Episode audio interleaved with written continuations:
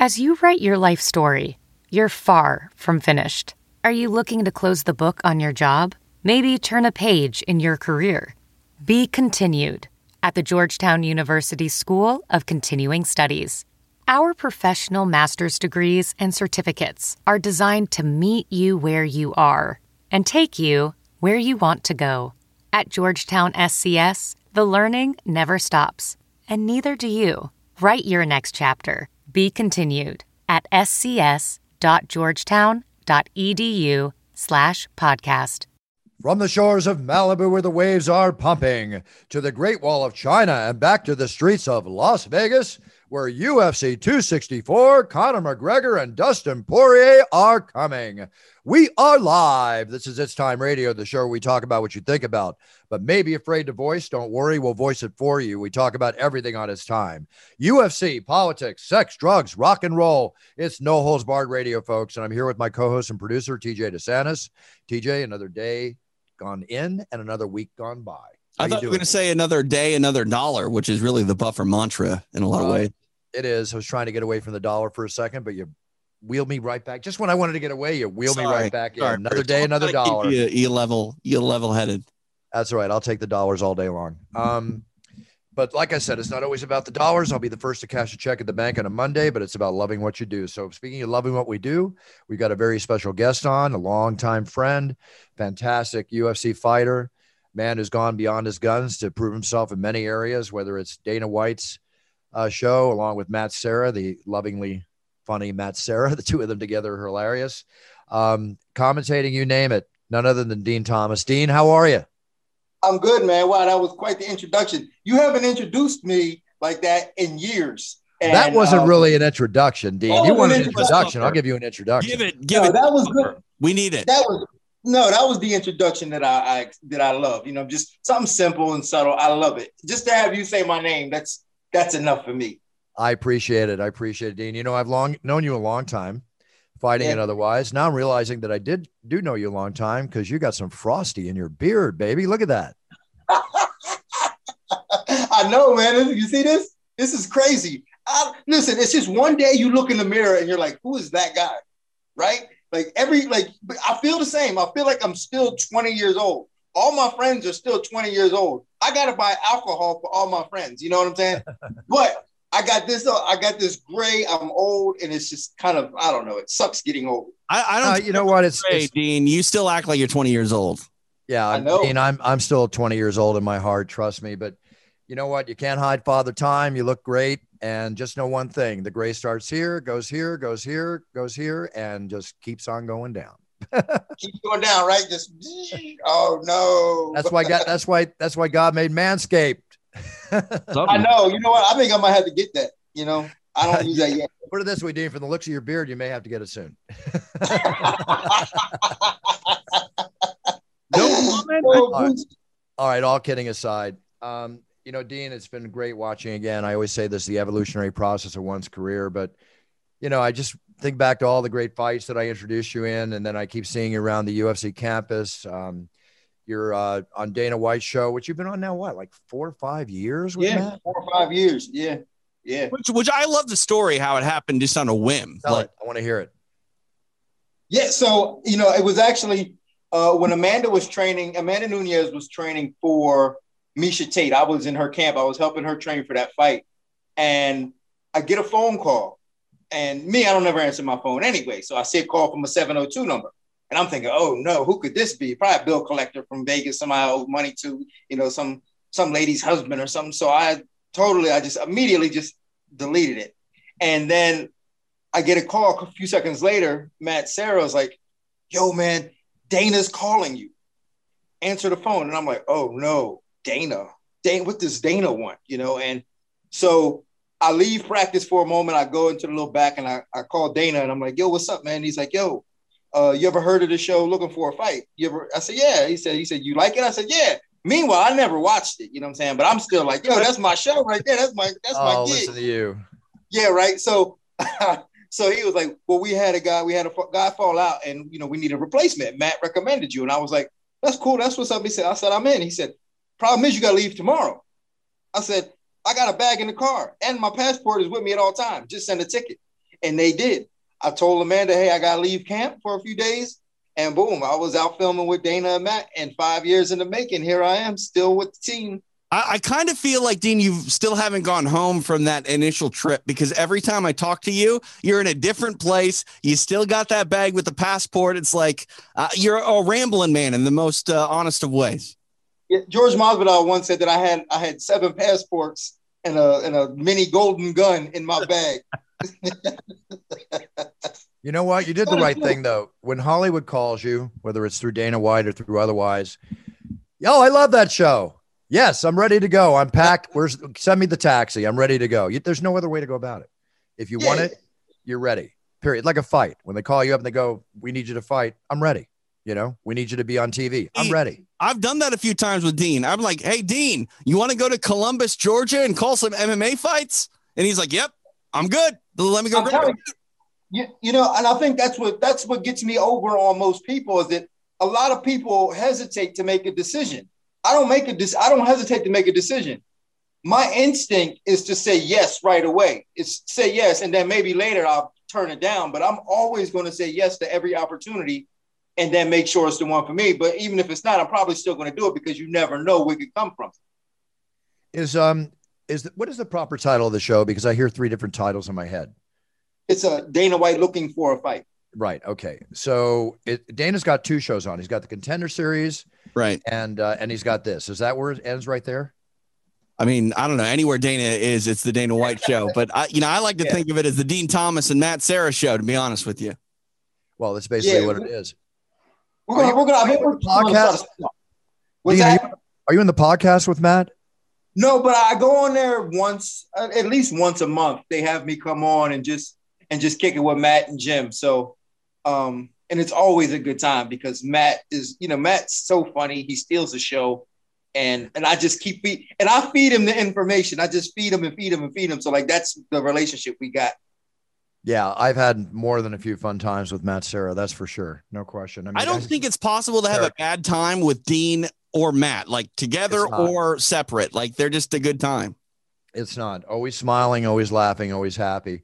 You know, Din, uh, with all the shows happening in uh, UFC, I, TJ and I talk about it all the time. You know, we've gone through COVID. We are the first ones back, showing the world how to have events and be uh, COVID safety protocol to the best as possible. And I think that literally in the last two years with COVID, the shows have been consistently the greatest string and run of consistent quality action filled UFCs ever. I mean, it just seems like the talent is getting better and better and better.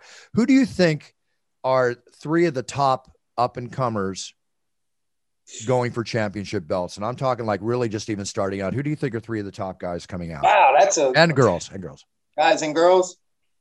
Wow, that's a really tough question because there's so many talented people. So you mean like who do I think is in the running maybe for a belt or who I think is just going to be good in the future? Um, it's kind of a combination of the two. So let's just say on their way to potentially going for the belt. You know, obviously, okay. if they're going to be great in the future, you have a shot at the belt.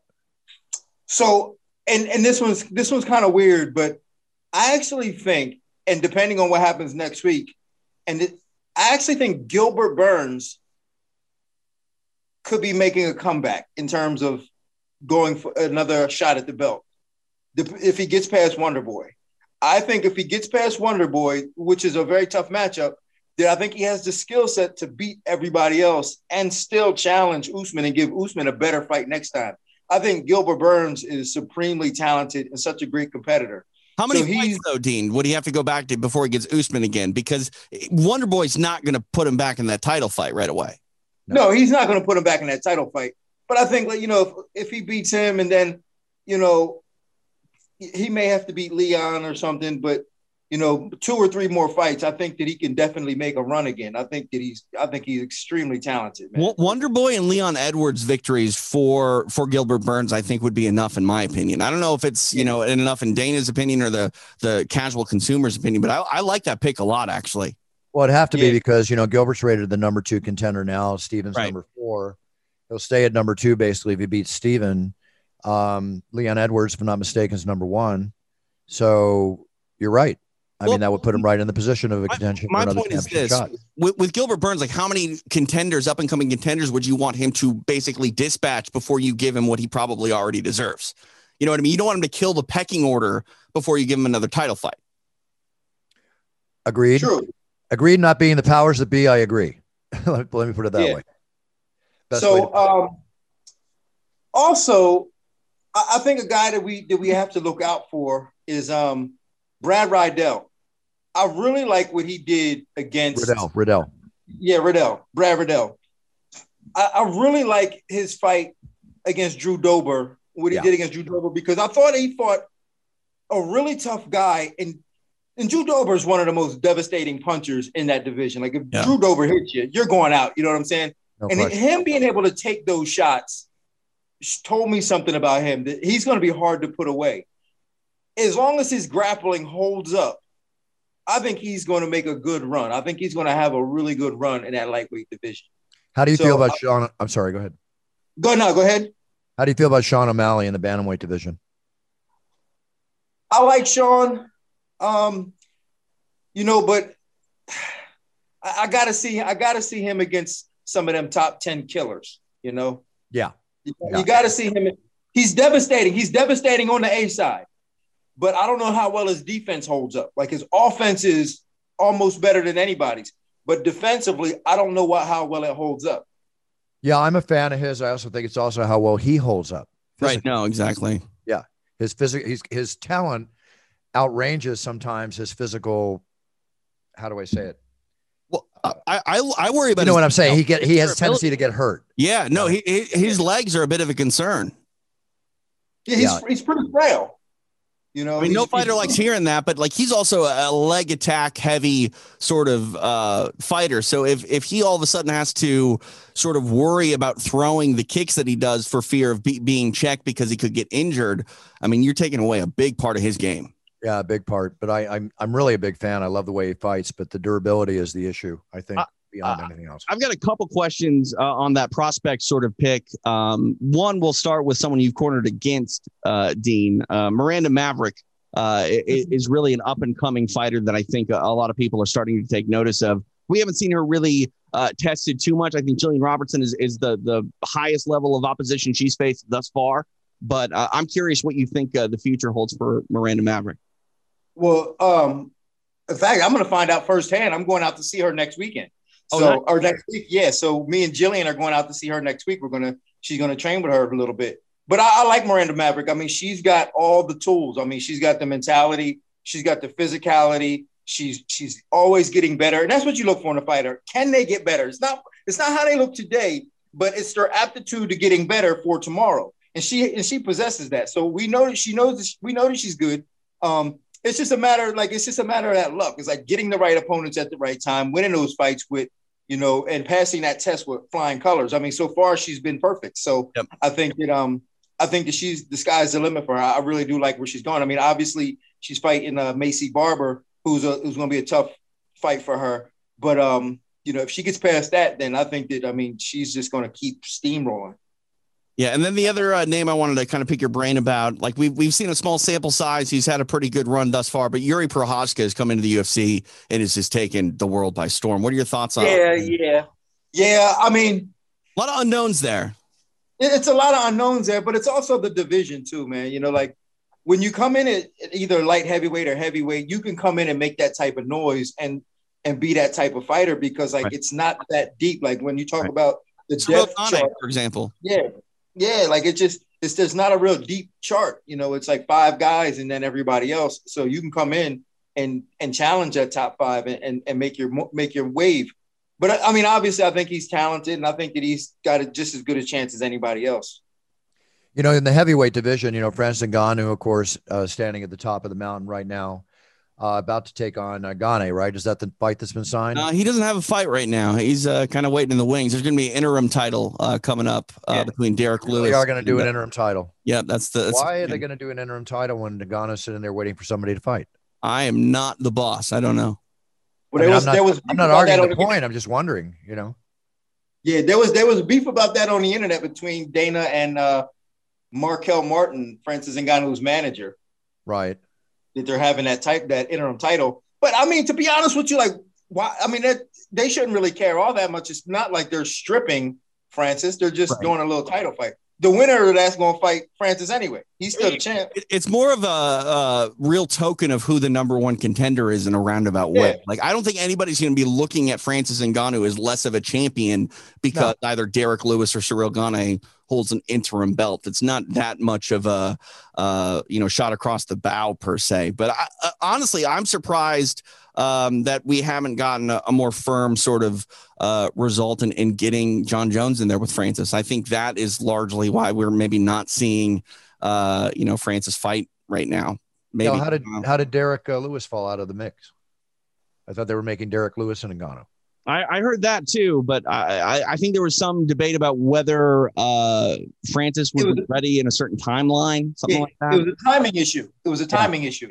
Yeah, he's because Francis had been in Cameroon visiting his family. Yep. And wanted to fight in September, but they wanted Derrick Lewis to fight in Houston on August seventh. Francis couldn't be ready for then, so then they said, "All right, well then we're going to give the fight to to Gane," and Gane took it. And that would probably be my third pick in terms of uh, type belt holders. Gane, he looks he looks fantastic. I I really love Yeah. what he's doing as a heavyweight. I mean, he really looks sharp as a heavyweight. Well, you know, speaking of heavyweights in 264, we've got um, Tai Tuivasa and Greg Hardy going at it, which I think would be a very entertaining fight. Uh, do you see Tai or Greg even having a shot at eventually at a championship bout? You know, no, I don't. I mean, they have a shot, but I mean, do you see it ever happening? I, I don't. yeah, I mean, they have a shot, but a very small one. And the reason why is just because, again, remember what I was saying about Miranda Maverick is that she showed the ability to improve each time and she's getting better each time. I just don't know if their progress is, is keeping up with what it takes to be a champion. Right. So, I mean, they're getting better. They're good and they're getting better.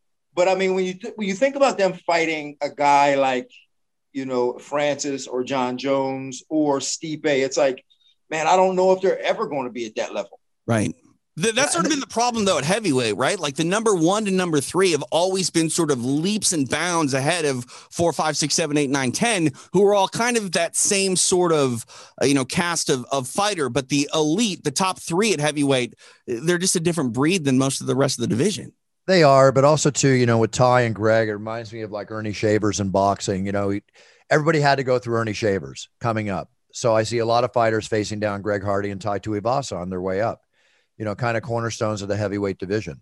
Always be active, always Like entertaining fights. Pardon me. Like a gatekeeper status. We were talking about that. I think it was you and I, Din, talking about Alexei Oleinik, who is sort of a, a gatekeeper in a way where, you know, if you're if you're good enough to beat Alexei, then you're you're probably good enough to be fighting someone in, in the top 15, top 10 to sort of really prove to everyone, you know, where you are. But you got to get past sort of that stalwart of a division, a guy who's been fighting for, you know, 20 years or whatever. And and you know, there's nothing wrong with that gatekeeper status. I get what you're saying. Nothing No, wrong with you that. gotta- You got to pass that test because a, a guy like Oleinik is because he has that grappling ability to show like if you can't get past his grappling, then you can't you can't be a champion. Right. And there's a lot of guys who I think they couldn't get past that, couldn't get past that test. The fear of his grappling shuts down a lot of people's confidence in their striking ability. Oh, for sure. That's why he because Alexi is a terrible striker. and I hate to say that, but he's a terrible striker. But he's able to keep guys from coming at him because they're afraid of getting taken down. So he neutralizes their offense just by that threat. His duck down, followed by his overhand semi Chuck Liddell style right. Right. Yeah. he throws that a lot. I mean, that's the thing. Chuck tried to throw with the intention of knocking your lights out. Oleinik throws it to try to get into a clinch. Exactly. To try and get in a clinch and take you down. It's very interesting watching it the other day. Let's talk about a couple fighters that have been around a long time that are shining more now than ever. Uh, obviously, one is Carlos Condit. He's got a heck of a fight against Max Griffin. Should be very entertaining coming up at 264. Um, Jessica Eye's back against Jennifer Maia on the lower end prelim cards. That's crazy. Uh, that's a prelim fight. I mean, that's cra- that's a you great. Brad Tavares on the prelims against Omari Akhmed- Akhmedov. Yeah. Akhmedov. I mean, yeah, yeah. it, it's a crazy stack card, as we know. Um, Ma- But- Maia and Eye though is a frigging co-main event on on no question. On Plus. a fight night, no Yeah. question, no question. And then you know, Carlos is looking great. He's coming back. Uh, just always great to watch fight. But you know, I put Dustin Poirier in the same thing. Dustin and the way he's improved over the last few years, you know, now in the trilogy fight, the big, huge money fight against Conor McGregor. I'm always made the best man win. Conor's coming in at number five contender. Of course, Dustin number one. Um, with that being said, this is a lightweight bout. Okay, how do you see this bout? You know, to me, I think Conor is probably the more talented of the two. You know, I think he's just a talented. What's that? That's interesting. Because I, I, think, think Dustin's more well rounded. Yeah, yeah, for sure. Dustin is more well rounded, but I think Conor's a little bit more talented in terms of his in terms of his craft. But here's the thing: there's no way you can look at the Forbes magazine, see your name above LeBron James and Cristiano Ronaldo, and yeah. still have any ounce of dog left in you. There's absolutely no way. And yeah. Dustin is an absolute dog. Dustin is a, a dog. He will fight you in a parking lot. Conor will fight you in a parking lot if you're weak. Dustin will fight anybody in a parking lot. That's the difference between the two. Conor's kind of a bully. Dustin is a real dog. I can't imagine Conor being able to put in the work that it takes to beat a guy like Dustin in the trilogy. Even though I think he's talented, I just can't see it happening. I can't see him being a dog no more. What are you saying that you you see, you're seeing that uh, Dustin's going to win this fight?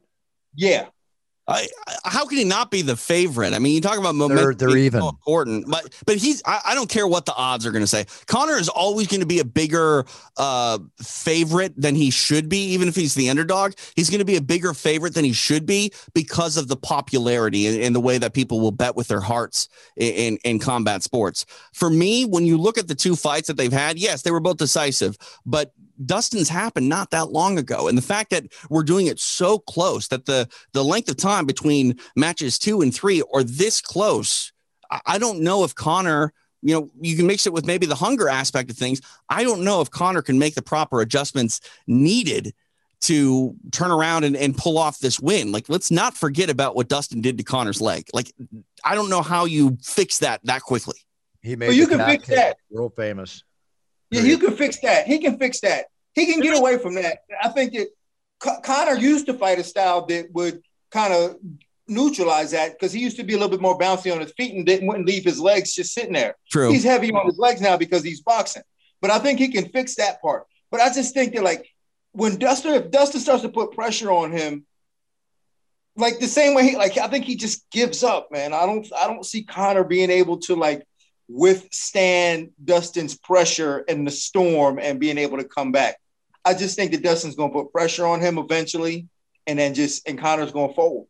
It, it's it's it's hard. Uh, see, this is the one thing when you look at the Chad Mendes fight with Conor, Mendes gassed, and Conor was able to weather that storm and come back.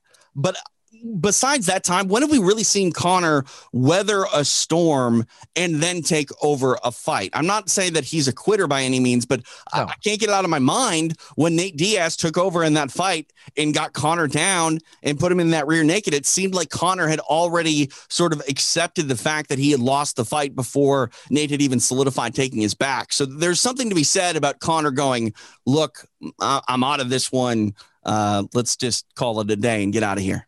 Conor's used to dominating the first two or three rounds of a fight and winning a fight. It goes past the second or third round. It's it's almost like a Tyson syndrome, you know. Then it goes the length of the fight to the judge's decision. It's like when Tyson faced a quality boxer, he wasn't finishing out finishing him off in two or three rounds the way he normally finished off every every person he ever faced.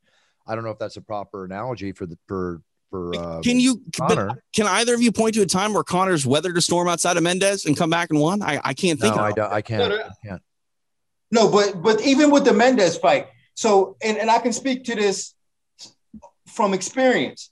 I remember when I was fighting Mishima in Japan many, many, many, many years ago, and he was beating my tail. He was he was really kicking my butt, but I could hear him breathing heavy. And that was the only thing that kept me in the fight was the fact that I had a feeling he was going to get tired. Otherwise, I would have been like, all right, man, you win. You know what I'm saying? Because there was no way from a skill perspective that I was able to hang with him. And there has to be, there's something to be said about that. When Conor was fighting Mendes, Conor was probably like, man, this dude's breathing heavy. He gonna get tired. I'm gonna stick around and see what happens. And that's what happened. He knew he was getting tired, so he stuck around. Had Mendes been bouncing around, Conor probably would have folded. Right. Yeah. Yeah, I can't argue that point. Can't argue that point at all. It's interesting that you're that aware of their breathing. Like you can pick up on that in the middle of chaos like that. Oh, you gotta be you gotta be a good fighter to do that. Yeah, you got to be aware. I mean, a good fighter should be aware of everything. Everything. Yeah. Look in the eyes to the to everything. I don't need to go through it, Din. You know exactly what I'm talking about. It's not just throwing punches, man. You got to be cerebral and dealing with the mental gotta- aspects of that fight You gotta you gotta see it, you gotta feel it, you gotta hear it, everything. and play with it. Get in his head. Yeah. Yeah. Yeah, sure. It's a it's a it's a chess match. Yeah, totally. You know, uh, okay, we're all excited about UFC. This weekend's off. Last weekend, you know, Gane fight and all that kind of stuff. I was not there for it. It was exciting night of fights. Looking forward to uh, this. Uh, let's go into some other things that are happening. You want to share some news stories with us, Din? And Can you hang with us for a sec? Yeah, I got you. Okay. Um, want to tell you a little something. I'll let the cat out of the bag, but I'm working on some NFL teams, guys. Really? Oh, what you doing? I may be doing something with the Raiders. Never heard of them. You ever heard of them? No, they're in Vegas now. That I mean, that makes a lot of sense. Fight capital of the world. Bruce Buffer, the Raiders. I'm just going to leave it at that. I'll have some exciting news for you. In, in uh, is this is this breaking news? Did you go be Um, doing something for the Raiders? This is semi-negotiation news. I, I love it, but hey, but if, if you're talking about it, that's good, man. Congratulations, congratulations, Thanks, brother. I, I appreciate it very much. Yeah, I'm, I'm excited. You know, football season. I love appearing for the NBA, NHL, football, even the even the WNBA. You know, I've done things with them too. You know, anytime I can branch out into other forms of sports with other athletes, it's all it's all really really. I mean, it's all about getting those athletes hyped up, Bruce, and it's it's weird the uh, sort of uh, impact you have on on just people in, as a whole. You know how to drive uh, energy, and it's it's a it's a skill to say the least. Thank you very much, TJ. I appreciate it. You know, just trying to do the best job I can. That's all I can do in life is go out there and do the best I can, like all of us. Um, they finally convicted Derek Chauvin, 22 and a half years, uh, maximum 30. Yeah, sentenced. Yeah. Yeah, it's amazing though. With all the charges against him, the maximum was only 30 years. So they gave him 22 and a half. There's now I'm hearing rumors of a plea bargain and that could change. And, uh, you know, and, and parole, he could be Bargain. out. You can't have a plea bargain when you've already been something convicted. going on now. There was some news about something, but you know what? Just throw the max at this man. I'm surprised he didn't get the full 30. And, but there's always I that mean- parole issue. This is what I will say. Uh, obviously, I think he belongs in in jail for God, yes. as long as they can keep him there. But the bottom line is, whenever he does get released, if he makes it through that sentence and comes out the other side, like it's not going to be, you know, duckies and bunnies for the man. It- it's going to be a, a life of essential solitude, uh, unemployment, and I, I don't know. He's probably going to have to go have a, a cabin in the woods if he wants to have any sort of normalcy, because no one's going to want to be associated with this man in any way, shape, or form. Yeah, no, I agree with you. And you know, let's put it this way: when he's in jail, he's going to be in solitary. He's not going to be in public. Uh, No, no, and, and again, the, the solitary confinement, in my opinion, Bruce, is not going to end in prison. It's going to continue when he's allowed to, you know, live and breathe and walk beside the rest of us. He's just not. No one's going to want to be around him. and I don't know. also- You- I, I can't imagine people kind of remembering that in 22 years from now. Mm, I don't know, man. Maybe. I mean, he's going to have to leave Minneapolis. He's going to have to, you know, completely relocate and hope that no one notices. I, I don't know if a name change helps or or what, but he he's not going to have any sort of semblance of his old life. the world's a funny thing. You could see a book, you could see a movie, you could see anything at that time, or you could see absolutely nothing. So we'll see what happens. But anyway, that's just the news. The other big news that happened today is that Bill Cosby's getting out of jail. What? What? He's getting out of jail and cleared on all charges. No. What? You're lying. Okay. You ready? This is said, okay. to me. This is mind blowing. This this is breaking news. The Are you conviction. Yep, the conviction has been thrown out. His ex, his uh, former TV TV wife Phylicia Rashad celebrating his release, saying finally, um, claiming a miscarriage of justice has been corrected. Uh, the spokesperson Andrew Wyatt for uh, the family spokesperson tells us the decision was a surprise to his family and everyone else.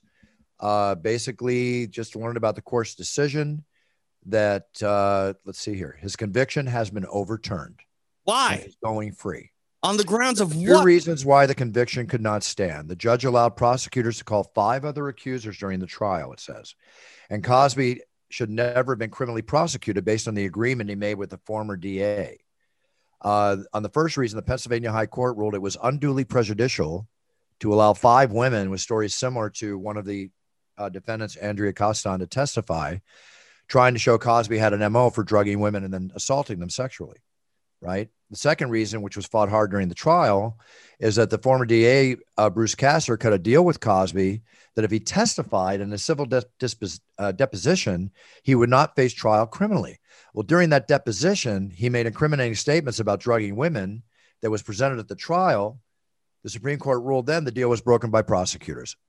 Okay. The judge vacated both the conviction and the sentence and ordered the 83 year old discharged immediately, presumably. Cosby is now a free man. He cannot be retried. He served two years. And right now, his team is on his way to pick him up from prison. He's getting out today. Isn't he suffering from dementia or something like that? There, there. I don't think he's like all that well. I really don't know. At 83, God knows what's happening. But this is just a total travesty of justice. If this is an example of our criminal court system and everything going on, I don't know what else to say. I just think it's Well, disgusting. I, I guess it goes back to the idea of like statute of limitations. There's no statute of limitations on murder. There shouldn't be statute of limitations on rape or sexual assault either. God, no. and, God. and there are, unfortunately. Oh my god, I can't believe he's getting out. Yeah, Oh, yeah. crazy. Yeah.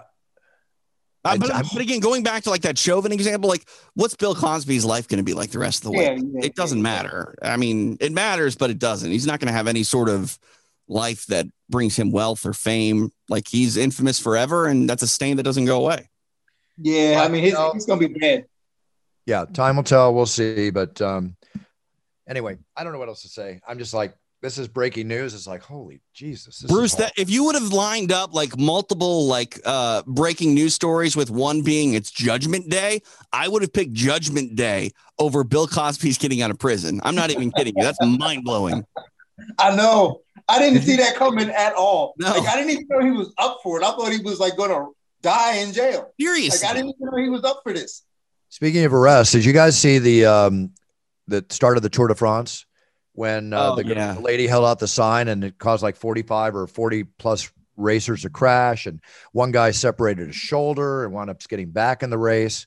Uh, it happened 45 kilometer, kilometers from the finish of the first stage of the race on Saturday. Did you see that thing? I did. I Can, can, can I just say that bicycling? She got just so you know, she got arrested. They arrested I, her. I saw that. Yeah, bicycling has got to be like the most dangerous sport that no one thinks is really that dangerous. You know, you're going that fast, you're wearing next to nothing, and then you smash your face into the friggin' asphalt. Like, nope. Yeah, and these guys ride like this far apart from each other. Yeah. Unbelievable. Yeah. It's crazy. I'm like, dude. Yep. All right, let's do it. let's let let's do a little COVID talk here, guys. We haven't talked COVID for a while on the show. We have to? Uh, right now, they're questioning the mask mandates and everything else because of the Delta variant uh, that's coming in. They're changing constantly. Like I think even Changing. LA County was saying that you didn't need to wear a mask if you were vaccinated, but now because of the Delta, uh, whatever, what do they call it, a strain, um, that they're making, making everyone, yeah, variant. Thank you. That they're making everyone wear masks again, whether or not you've been inoculated, it doesn't matter. Well, personally, I think that you should in the right situation. I'm still not comfortable in group situations. Uh, Steve Aoki wants me to appear with him in Hakkasan after UFC 264 a week from Saturday. And quite frankly, I don't want to walk through a club.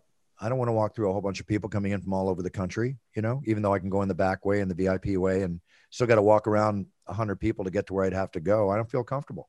Well, Are you, we'll- are you vaccinated? Pardon me? Are you vaccinated? Yeah, I'm vaccinated with the Johnson and Johnson. Now I'm hearing that the Johnson and Johnson vaccine may need a, need a booster. I mean, things are changing all who the time. man? This is never going to end. Like honestly, end. Well, here, let me tell you something here. A very close friend of mine, I'm not going to mention a name, uh, went to Florida three weeks ago to do an event. Pfizer vaccine vaccinated for three months, uh huh. right? Came back, felt sick on Monday, tested positive for COVID on Wednesday. No, no, that, that's not supposed to be the way it works. It is. You can still get it. Now, Yeah, granted, they're Paul got it. compromised. Their next cancer survivor. Um, and you know, normally without the vaccine, they probably would have wound up in the hospital, God knows what. So at least it kept them out of the hospital. But you know, this person's been coughing every day and dealing with it and not been able to leave the house for two So, weeks. so I, I took my son to Legoland over the weekend. It was his 10th birthday. And we're walking in, and it says, uh, All children under 12 need to be masked. We get 10 Really? feet into the door. Okay. 10 feet in the door. And the photographer there that wants to like take your picture and then charge you money for it is like, All right, we'll take your picture. You can take off your masks. And it's just like, okay, this is dumb. Like, don't even put up the signs. Like, stop it. Like, e- if you're going to the damn theme park, you don't care. All right. You don't. I I go haven't through a little bit a of mask self in a minute. Well, it depends on I- I got- you know, like out here in California, I tend to wear it everywhere just because it, it- like honestly, even in places, I think Bruce, you'll probably attest to this. If you go to like a Whole Foods or, or a grocery store, you walk in and you can not wear your mask, but even if you are allowed to, you know, roam maskless, you're like the only guy in the entire place without a mask on. And then I don't want to be that guy that's getting weird looks. Well, I'm not worried about being that guy. I'm just about, I understand what you're saying. I'm just worried about doing what's right. Like last weekend, I had a weekend off, had a great weekend. My friend and I, we went uh, hiking. I went to my old place in Malibu where I grew up and swam in the ocean and just had a great day. Then on Sunday, I went down to um, where my friend is a parachutist and parachutes. And uh, she and I did the wind tunnel down there, which I know you've done, Dean, in Abu Dhabi. What the hell's the What- You know, the, Oh, par- the skydiver wind tunnel. Oh, oh, indoor skydiving. Yeah. that's the so I did that. I- I, I had COVID that that episode and I didn't go. Oh, you didn't go? That's right. You- oh, really? Oh, you had COVID. That's right. he- it was so much fun, Dean. I'm I'm now going to do a tandem uh, skydive, Oh, and really? maybe I'll go do like, solo. like a real I don't know. skydive? Yeah, Really? All right. yeah. I sat there, watched them all come down. I have a fear of heights, as you know. Um, that's why you don't jump out of an airplane. friend- What's that? That's, that's why you don't jump out of an out of a airplane. Like, like you're, you're talking about a fear of heights. Like you're saying, I have a fear of heights. Like it's an example of as to why you should skydive. Like, no, no, that's why you don't skydive. Yeah, it's like overcoming the fear. I mean, if I have a tandem jump, I'll be more comfortable because you're kind of just sitting there like a baby. Know, the guy's doing all the work, but you know, it's definitely going to uh, cure a fear. But when I got in the wind tunnel, was able to handle it, which they say is almost exactly like what it's like up there. Um, yeah, I don't except the floor is like 20 feet below you rather than 20,000. Like, Wait, don't- I went 30 feet up, so I'm even more prepared now. Okay, bro. You went 30 right. feet up? All right. 30 feet up. Yeah, they I kept mean, going up and down and up and down. It was a lot of fun. Here's my thing, Bruce. You say you're going to overcome a fear. Like, I hope you overcome the fear because if your fears are confirmed, like, I hope I'm high up on that will, Buff. Yeah, well, I don't know if it's overcoming the fear. Let's put it this way facing the fear. Facing the fear. I could surf a big wave, but it's just there's something about tall buildings and stuff like that just really get to me. Yeah, That's You know, crazy. especially if I'm looking over the. Well, you know I'm a little crazy, Dean. That's just Yeah, but like- territory. Surfing and going to the ocean seems way worse than heights. Oh, I, I completely agree Yeah. with you. Like heights are scary, but like the ocean, I have to swim. When I'm afraid of heights, I don't have to do anything and I'm safe. And Swimming's the ocean, scary. We'll see what happens. We'll see what happens. If I do it, I'll get video. But I'm just saying, I had a really good time this weekend out of Mother Nature. And then, you know, we went to like a restaurant. I was around people without the mask outside. But I get these guilt feelings when I'm around a crowd, you know, without without the mask. I'm thinking, now, should I really be going around to see my mother, you know, for the next five That's days? Do I need to go wait five days to get tested? I'm still in that mode. I understand that, in that That, that's and I'll tell you what. Like, I I mean, besides your mother, though, you don't feel guilty, right? Or do you feel Well, I guilty don't going out give in it to anybody. I respect that. I just think that I, I just think I have a responsibility to the people around me. I really do. You know what, Bruce? Until I, I, know for sure. I'm I about wish- I wish I was as good of a guy as you. I really do. I respect that. I have But- to. You know, when I see people, including my mom who got COVID just from one of her caregivers that came in the house, and I see other people and my gardener who died from it, and all that I've seen personally, we all have a six degrees of separation. That's the past in the heavy pandemic, but I think we're still in the past and the present, and we should be safe. You know, just be smart. I'm just saying, be smart.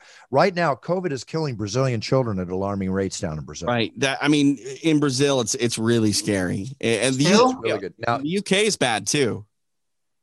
UK's bad. There was an incident here. 80 teens and staffers at an Illinois camp for kids all got COVID during a camp weekend. Right. Yeah. I- Again, you don't know who's vaccinated. You don't know who's not. And, and But- again, that's the thing too, Bruce. Like like your friend who went to Florida, it, it also apparently doesn't matter if you're vaccinated. Jesus. It doesn't. It doesn't. I asked Dr. Dave about it and he said, well, you can still get it. You just won't get it as bad. Okay. I don't still don't want lung damage. I still don't want partial damage. I still don't and- want any of that. And that's the thing too. If you're young, it sounds like it's not going to be all that bad to begin with. So what does the shot even do if you're that young? If if the you know like oh, it's not going to be bad if I get it, but if you're also in the age demographic that if you do get it, it's not that bad to begin with. It's like, wait, why am I taking the shot that gets me sick? Like, I, I don't know. I'm not saying to not take the shot or to take the shot. I mean, I'm vaccinated. I, I think it's probably a good idea that everyone gets vaccinated, but it's just, I don't know, man. Like, it, we're, we're so far into this thing and it still doesn't seem like it's ending anytime soon. I just still think we're all guinea pigs in the process and we're learning day by day. That's all I can say. Yeah, I think so too. I think they're just making this uh, as we go along. It's like, all right, let's just start giving people shots and see how it works. You know what? Jump out of a plane, Bruce. It doesn't matter. Okay. No worries. Dean will be your, your, your co-host if I uh, can't make it. that He's Wednesday. already my co-host on extra rounds. Well, that's why you can get him into this one real easy if you need him. Got to have backup in case the buff doesn't make it. What No, can I say? I- oh my God! I just I just pulled a Tito Ortiz. I talked about myself in the third party. Excuse me. The buff. Got himself the buff. Yeah, but I mean, you know, th- there's a lot of things that Tito did that you haven't done, so you're still good. Yeah, I won't run for city council. Okay, we're good. Um, here's a really cool thing, guys. I, this is like, for instance, this falls under the onus or the aegis of um, my new company, Millions.co. You know, where we're teaching people how to brand. Actually, it'd be a great thing for you too, Dean. I'll have to Plug get alert. Plug alert. Plug alert. Look it up. No, I'm going to get away from the plug alert, but you know how we're helping athletes brand themselves, market themselves. Mhm. Check out it. million millions.co, Dean. You'll, you'll This see what I'm talking good about. For Dean. Dean. It Uh, would be really good for Dean. Dean, Dean is a, a whole new. like, Dean's a renaissance man, like literally. Like the man sent me a candle. Like he he, he can do it all. Dean, you probably should get your own clothing line. Yes, Nah, I absolutely. just- yeah. Oh, really? No, I'm You gonna see don't, have, you don't have your own clothes or t-shirts, Dean? Bruce will make it Uh, happen. I'll, I'll, I'll, I'll, I'm not going to go into it right now, but I'll send you something out of the show and I'll, you can take a look at it. I think it's perfect for you. Oh, but- yeah? Yeah. What we do at this site at millions.co is that anybody can sign up fighters. We're going to take every athlete there is volleyball, baseball, football, hockey, Curling. anything. It's going to be all the way around. It's, it's exploding right out of the gate. But even the NCAA, this is really cool. The NCAA now is recommending the council that college students, now think about this, they aren't able to do this. They can now uh, market themselves, right? That's huge. Oh yeah. It's huge. They- They're recommending allowing athletes to make money off their name, image, and likeness. That's huge because, like, That's right now, huge. if you're a, a college football player or a basketball player, you can't even run a Twitch channel. Like, think Can't. about that. That's Can't. crazy. Yeah, this is a this is a huge move by the NCAA, and I think very deserving. And it should not affect Yes. the amateur status of any of these athletes. No. I mean, can you imagine being one of the best amateur basketball players, but you're not allowed to have a vlog on YouTube because it'll make money? No, That's crazy. That is that's so silly to me. Yeah. I, I would be I would be mad. I would I would legit be mad. Oh, but don't worry, Dean. We're, we're giving you a $25,000 a year scholarship so that if this whole athletic thing doesn't work, you might be able to get a job somewhere. I'd be like, you know what? I'll make I'll make more than that on my Twitch and pay for my school. You know what I'm saying? Seriously. Seriously. Wow, Dean's spreading out. He's making the cash. I love it. You know what? Yeah. That's actually something that is is quite interesting when I think about it. If you are a really good basketball player and say you have good, one solid year, maybe not basketball because normally you play one year of basketball and then you go to the pros. Say, say college football. Say you're the quarterback of of USC. You're on scholarship. You have a really great year. It's clear that you're going to be their starting quarterback for the next three years. I wonder if you don't say, you know what, screw it. I no longer want to accept your scholarship. I'll pay the tuition and I'm going to go market the hell out of myself. I'm surprised Yes. no one's ever done that.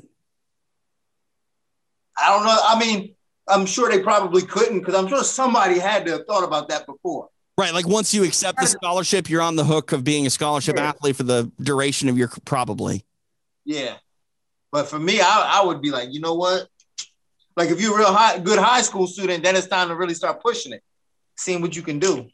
You know, you're out there. You're you're listen. We all want to make money in college. I think it's important. You're a dedicated athlete. The training they put through, the time dedication, the opportunity cost of time you need to compete and stay on the top level in the NCAA and in the in the sport and field of your choice.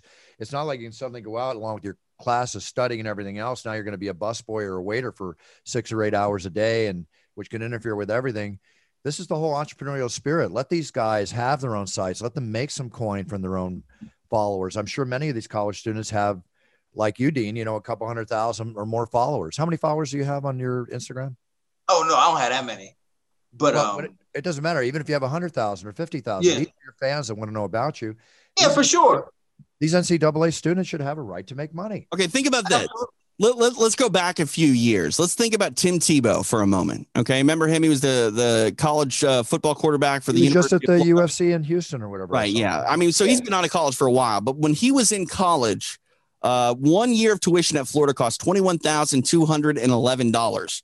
You're trying to tell me that Tim Tebow couldn't make that in tuition, like making make that and pay his own tuition to have making that a week. Seriously, smart. I'm sure he could. yeah, but like it's yeah. it's interesting. Like I, I wonder if we don't see that movement in the future where these really skilled athletes end up just saying, you know, screw it, I'll figure out how to pay my tuition myself, or I'll just take out the student loan debt and make money because I, I understand that college debt will will cripple most people at this point. But if right. you're a star athlete, I mean, you'll you'll come out. You might make more money being a college uh, football player than you would be. Well, actually, hang on. That's the question. If you're a college athlete, it doesn't have anything to do with tuition, does it? It's just the fact that you're not allowed to be a college player and make money. That's what it is. It's not. It's. I, I'm. I'm wrong. I'm thinking the scholarship is the the tipping point, but it's not. No, no, this is yeah, all about just sucks. making money for your own personal usage and, and lifestyle.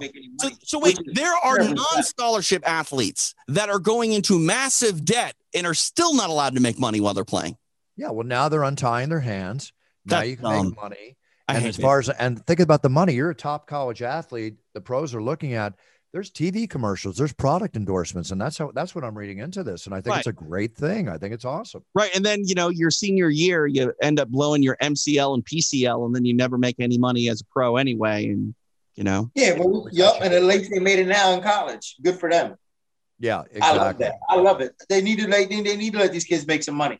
Yep, I agree. Hey Dean, we ask a lot of the fighters on the show, like uh, Chito Vera last week, and Brandon Moreno and stuff. And of course, I still classify you as a fighter in all standards in all ways. How do you feel about the exhibition boxing? And how do you feel about Vitor Belfort fighting boxing Oscar De La Hoya in September? Um, I, it's kind of fun, but I don't classify it. I don't look at it as if it's like anything related to what we do. Right right? It, to me, I look at it as like I don't know. It's just like some recreation, and I don't know. But it does teach us a very valuable lesson. It teaches us a very valuable lesson. Those in MMA, and and it's something I've been preaching for a long time. See, MMA fighters think they get paid to fight, and I always tell them you don't get paid to fight. You get paid for people to watch you. Right. Fighting is just what you're doing while people are watching. Yep. And this proves it. This proves it because these YouTubers are coming and they bringing in millions of people to watch them and they making millions of dollars because people are watching them. It's not because they're fighting, it's because people are watching them. And this is something that fighters need to take note of that you're not getting paid to fight. You're getting paid because people are watching you. Now, the better fighter you are, hopefully more people watch you. But regardless, right, get your stuff together and make sure you build your fan base. It, it, it's similar if Jake Paul came in to play a game of horse with LeBron James and then people would right. be like, well, man, the, the number six guy off the bench for the Spurs, he's not making enough money because look, Jake Paul's making all this playing horse. It's like, it's not the same thing, man. It's the saying is like this, guys. It's about putting asses in the seats. Okay. Exactly. It comes down to the mother dollar, right? Asses in the seats. If you can ask why is Conor McGregor making the money he makes? He's not a champion, but he's fighting. Asses in the seats, right? Jake Paul, Logan Paul, asses in the seats right? And if Tyron Woodley can make money off his fight with uh, Jake Paul as a result of that, probably it's what he says is his biggest payday coming up. More power to Tyron. Take the gig. Hey, Take what are your thoughts on that, Dean? Obviously, you've been real close with Tyron. Uh, you know what? What does Tyron's straight boxing game look like? Man, he. I actually think he's. See, I think he's been kind of you know misunderstood in terms of his striking in MMA because he's relied on his right hand so much. But in the gym, he can box. Like when it's just boxing, when you're not worried about kicks and takedowns and things like that, when it's from a boxing distance, when you can put shoes on and lace up them gloves, he can box. The boy can box. As long as he goes out there and boxes Jake Paul, he ain't gonna have no problem. If he goes out there and you know, see gets kind of deer in headlights and wants to just hit him with that right hand, then he might have a problem. But right. I think he boxes Jake Paul ears in all day long because Tyron can box, man. People don't realize that. And I think they're they underestimating Tyron based on his performances in fights. They think he's just a power punching wrestler, but he can box.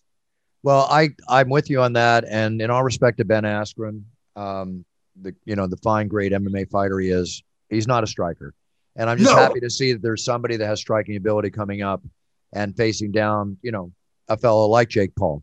So everybody's going to watch that. Jake Paul signed a seven fight deal, I think, with Showtime. He's got money in the bank coming in. How do you feel about Vitor Belfort boxing Oh, uh, against Oscar De La Hoya? Man, I mean, to me, I don't know. Like, every, you know, De La Hoya is kind of a joke now, and like, I don't like that. You know what I'm saying? Because like, I grew up watching De La Hoya. I grew up watching De La Hoya fight. So like, I always look at De La Hoya and be like, yo, that's that dude, man. And I and I don't look at him as just the guy everybody makes fun of, and Dana be roasting him, and you know, he's high all the time. And to me, it's hard to watch that. I, I kind of want De La Hoya to come back and beat De La Hoya and beat some and beat up Vitor Belfort. But I don't know if he's going to do that because, man, he's kind of the laughing stock of combat sports right now. And to me, that's sad. Like De La Hoya was De La Hoya. Right. You know what I'm saying? De La Hoya was that dude. Yep. Now he's the laughing stock. He on Triller, high and drunk. Dana White calling him names. He, it's, I don't know, man. And to me, it's just like I hate to see De go out like this. I, want, I hope De I, I like Vitor, but I want to see De put them hands on. Oscar's going to be much smaller than Vitor, though. Now, Yeah, but in a skilled boxer situation, you know, I yes, he's going to be smaller. There's no question. Skilled but- boxer, yeah, Bruce. But like, listen, like Dean highlights some pretty serious things about you know the sort of lifestyle he's living right now. Like, I don't. This that skill might not be what it was.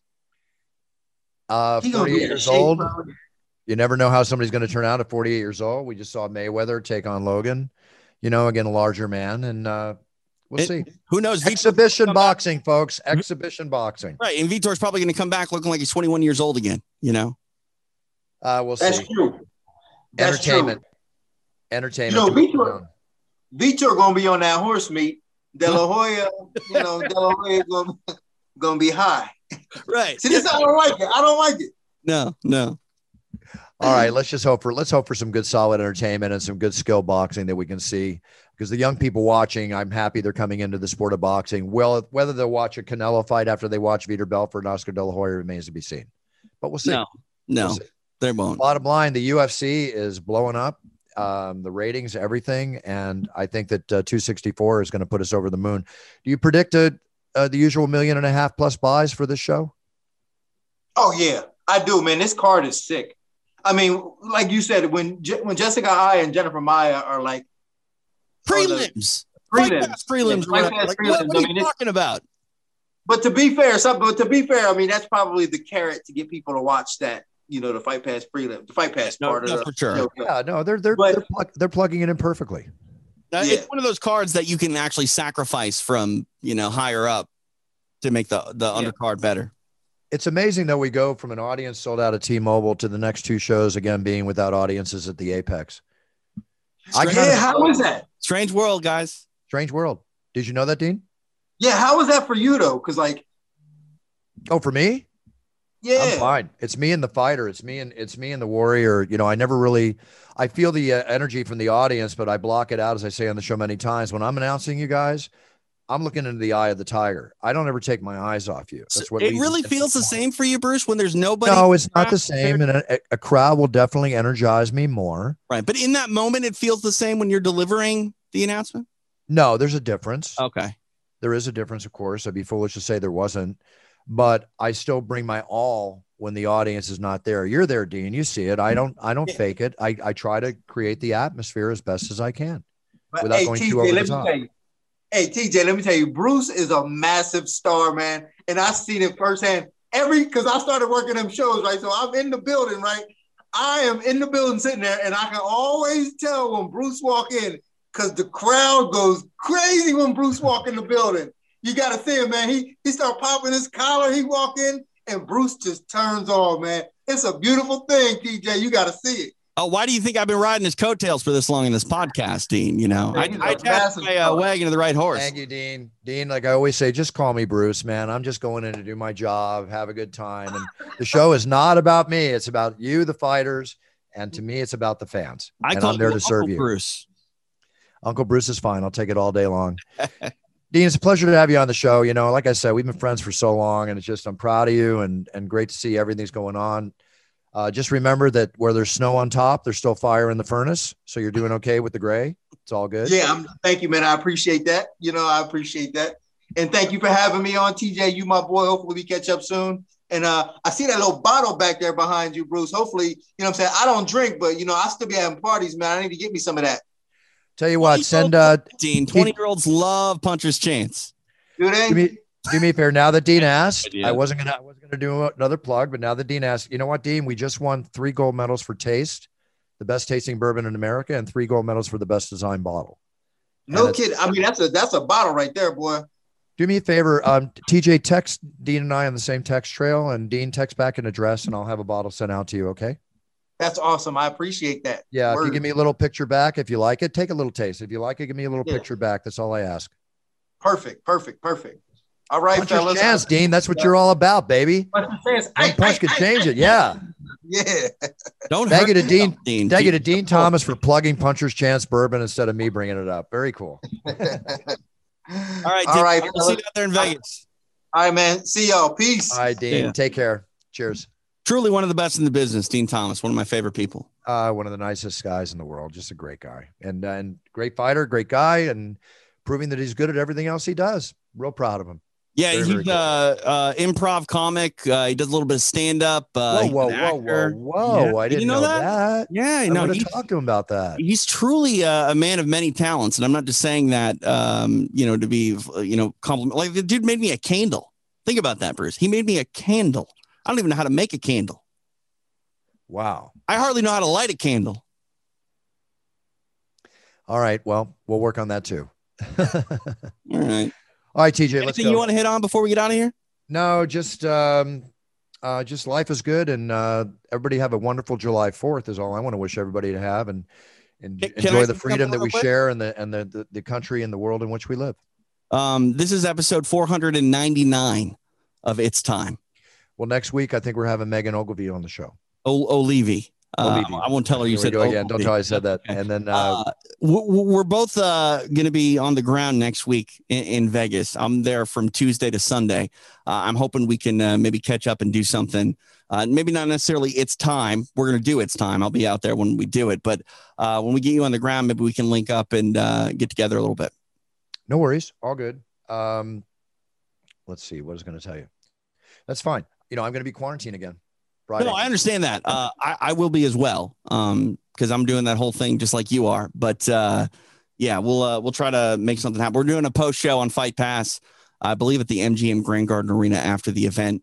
Uh, maybe you can stop by. I know you don't want to be around the people, but uh, if we can get like a, a quarantined route for you to get out there, we'd love to have you if you have time. yeah, whatever's possible. We'll see. I'm supposed to appear with Steve Aoki later that night, but It's you know, literally in the same building. It's in the same building. So You'll be uh, at the we be at T-Mobile on the show. I will not be at T-Mobile for the show. I will be uh, across the street at the MGM Grand. All right, we'll figure something out. We'll figure something out. sounds good. it. All right, buddy. All right, listen. Uh, see you next week. Megan For will be on the show. That's the plan for 500. Let's do it right. Uh, DraftKings, or rather, um, not DraftKings, rather, they're the sponsor FanDuel. for the UFC. FanDuel.